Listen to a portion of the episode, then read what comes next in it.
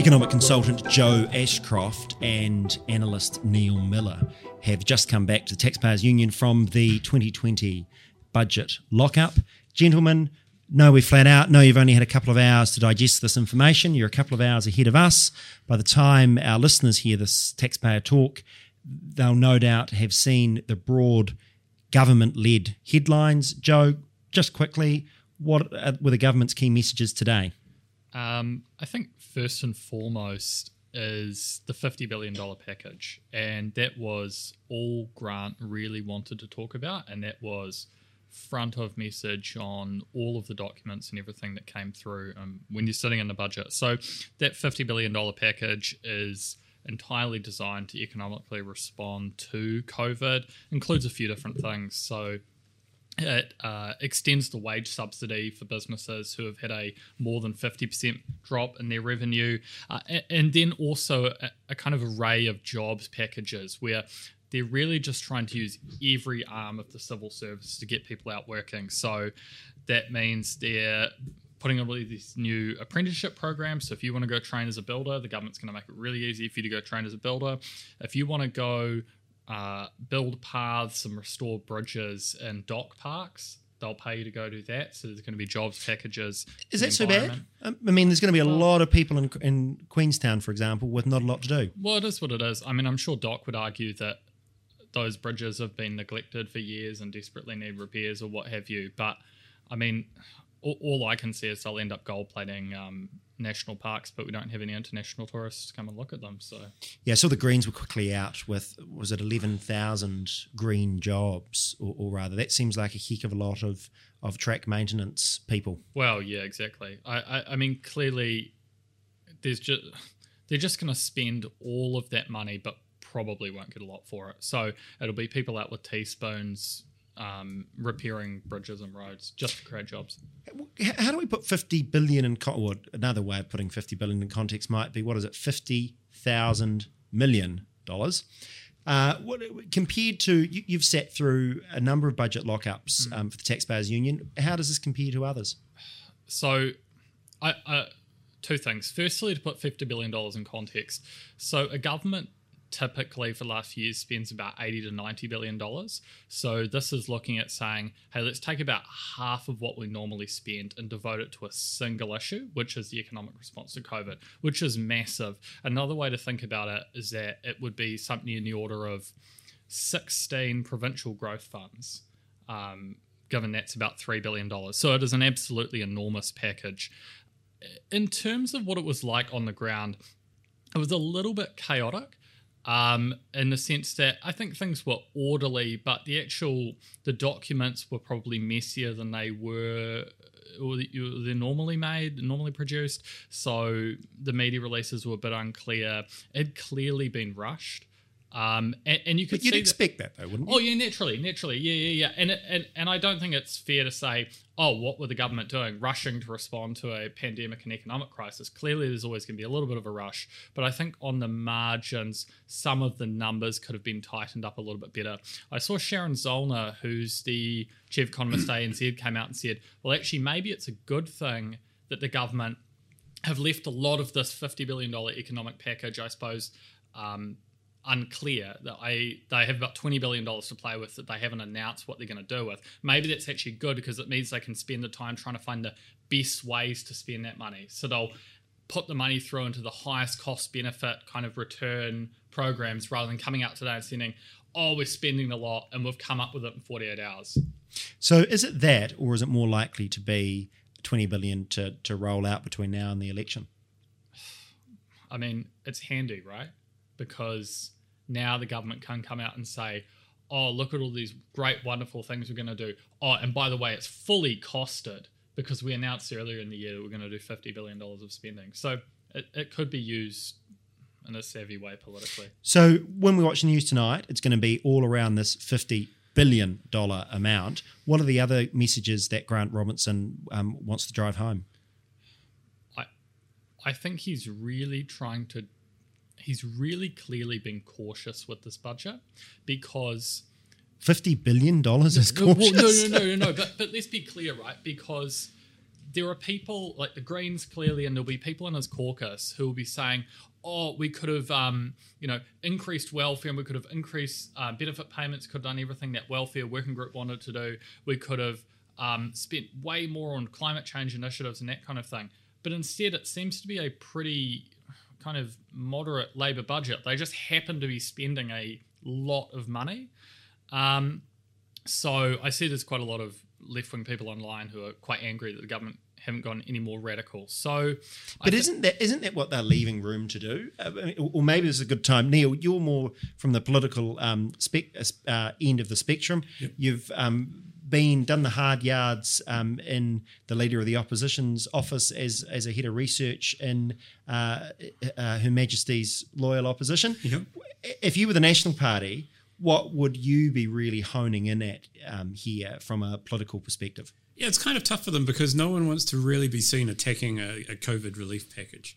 Um, what you, all you can really do is say, is this the best use of this money? Um, are we spending it the right way? Not not quibbling with fifty million, but saying we need to ensure that we billion. get value. Can, billion, billion. sorry. Can, yeah. can, I, can I be cynical That's why I'm not here? an economist. I'll be cynical here, uh, and some of my friends in the National Party probably won't like this, but to me, this just gives open license to the National Party to spend almost as much money as they want at the election.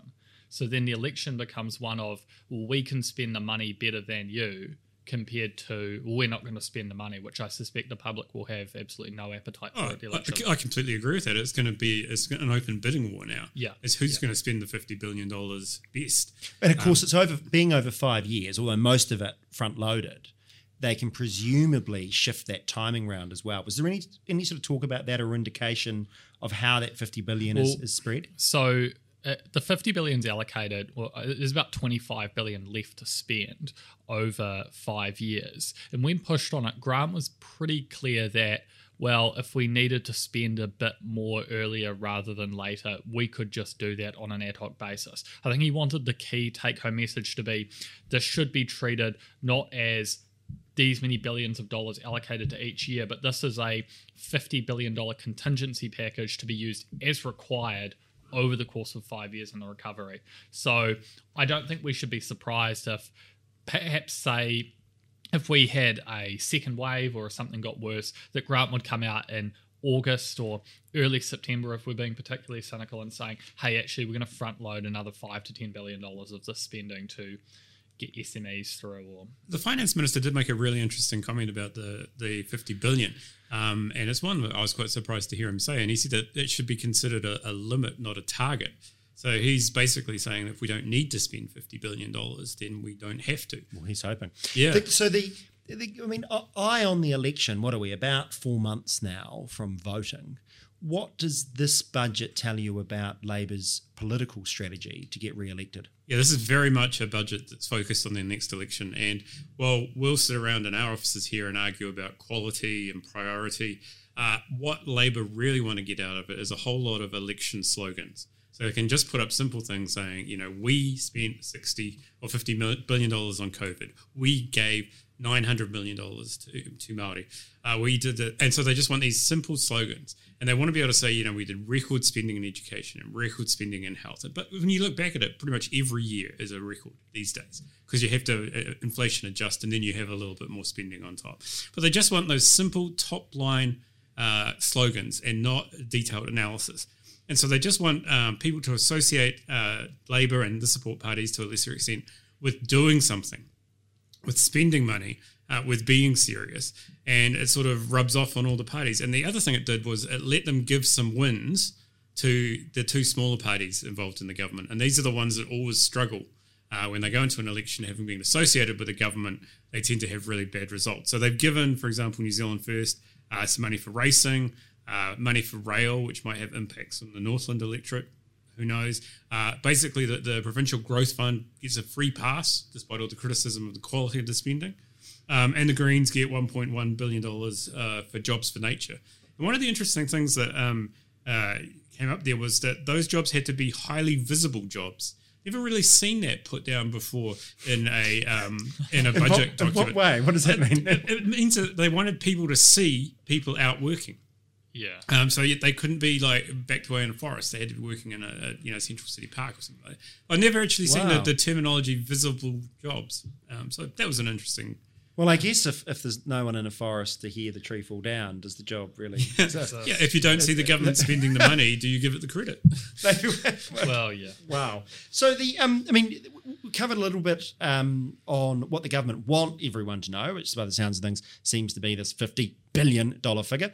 What do you think the government doesn't want us to know, having spent? And I know it, you've only had three hours with the documents, but what do you think the what are the, the flashing red lights that they're trying to smother, Joe? Well, but but for the the businesses who will receive the extension of the wage subsidy program in about a month, the wage subsidy program will completely end. Um, and at that point in time, there's going to be significant pressure on unemployment and significant pressure on small businesses. I think the key political gap for the government today is the SME sector.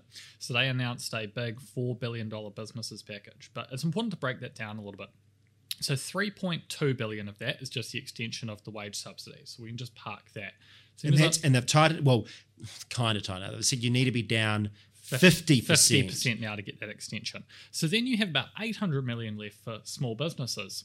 But about 250 million of that or so is just this NZTE, so that's New Zealand Trade and Enterprise, which is one of the quangos that the government runs, um, training program, which, which just seems to be telling small businesses how they can run their small businesses better. Which isn't a problem right now. Small businesses don't have customers. So it's not like what Britain did with with rates relief, for example. No, or- no, no, no, no, no. bus- no, it doesn't look like taxes. there's any tax relief or any regulatory relief for small businesses. So it, it wouldn't shock me heading into the election if small businesses get really angry. Um, how that plays out politically, I don't know. And the government seems to have abandoned any uh, moves on on rents. Um, they basically had a look at the issue, uh, decided it was too complicated um, and very politically fraught. And um, so small businesses are saying yes, wages are a big part of our um, spend, and uh, the wage subsidy is welcome. But what about rents? What about rates? What about insurance? Um, you know, those other costs haven't been addressed at all, and businesses are still In, without fe- customers. in fairness to the government, they'd say that their um, their small business loan interest free. Um, I'd argue economically crazy, but um, uh, this um, this thing where you can shift debt over from um, a bank paying interest over onto the taxpayer book.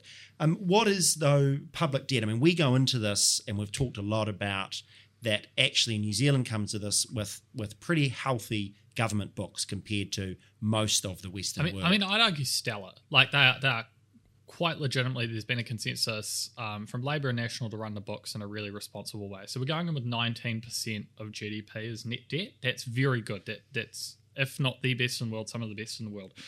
Over the next four or five years, that's going to climb significantly. So by 2024, that'll reach 53.6% of GDP. So you think about that, that's going up by, it's not quite tripling, but it's getting close to Per- tripling per- as a per- what are we talking per household? Um, so debt will be in the order of $110,000 per household by 2024.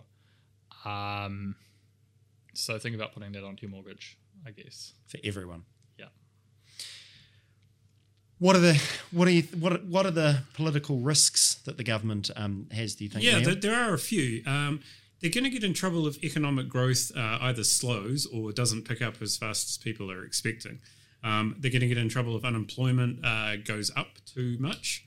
Um, what what what did, what did Treasury say about unemployment? well, this is this is the, the problem that I was going to get to. Is I think that the budget is based on some reasonably uh, optimistic uh, predictions. So uh, Treasury, you nodding, Joe. yeah, yeah. so Treasury saying that uh, unemployment will peak very soon at 9.6%.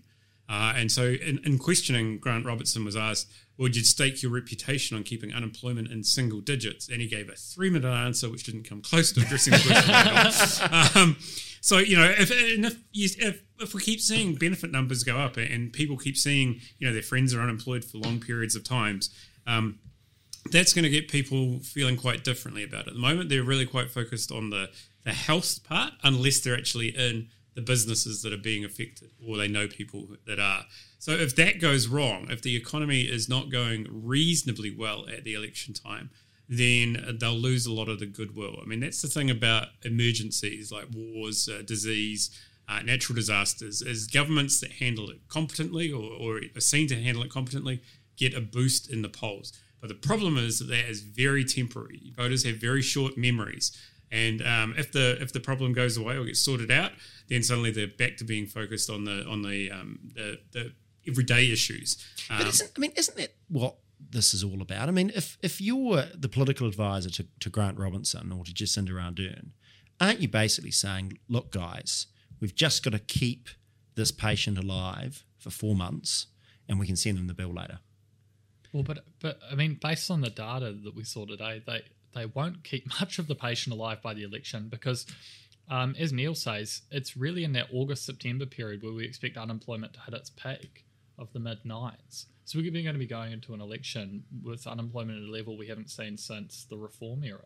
Yeah, because that was one of the things we speculated, you know, prior to you guys going into the lockup, that there would be some form of the extension of the wage subsidy. Otherwise, it, it'd go off a, unemployment or jobs would go off a cliff Yeah. at the end of that twelve weeks. By having that fifty percent, though, do they risk simply keeping alive businesses that probably aren't going to be viable businesses for I mean, risk, years to come? It's, it's by design, isn't it? I mean, I, maybe I'm being hyper cynical here, but I, I think if a business is suffering a 50% fall in revenue, like very yeah, but if that, I mean, under lockdown, lots of businesses, I mean, um, an enormous number of businesses Sure. have had. this is going to be for businesses when we're coming out of lockdown, right? Because this is after the 12 weeks are over. Hmm. Great, the economy's open again, we're all out.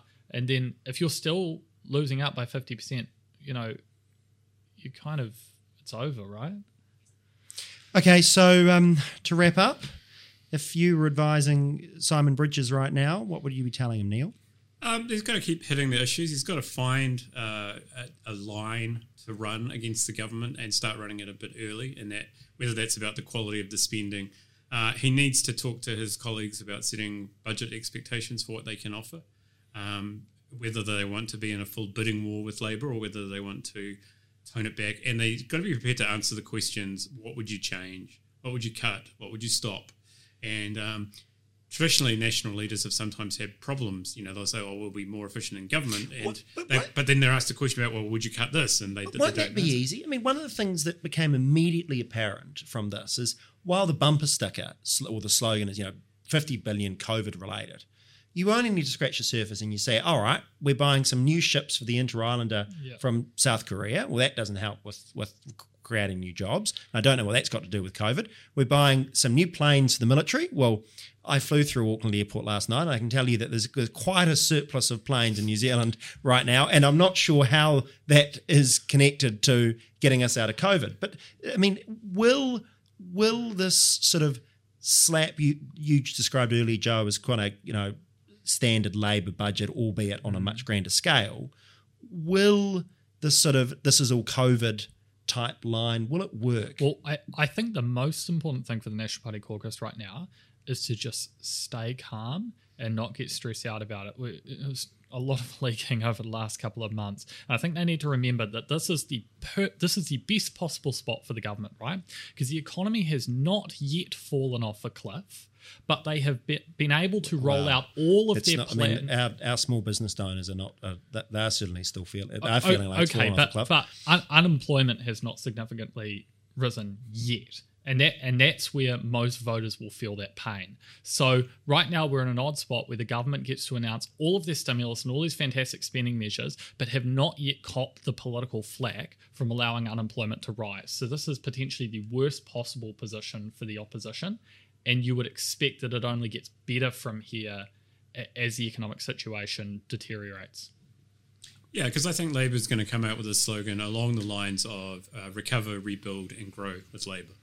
And that's, that's pretty simple. Um, uh, recover and rebuild was in the budget a lot today. And then, and then they want to have the aspirational part uh, about why they should get another term. But, but these guys have left 20 to 24 billion left in the kitty.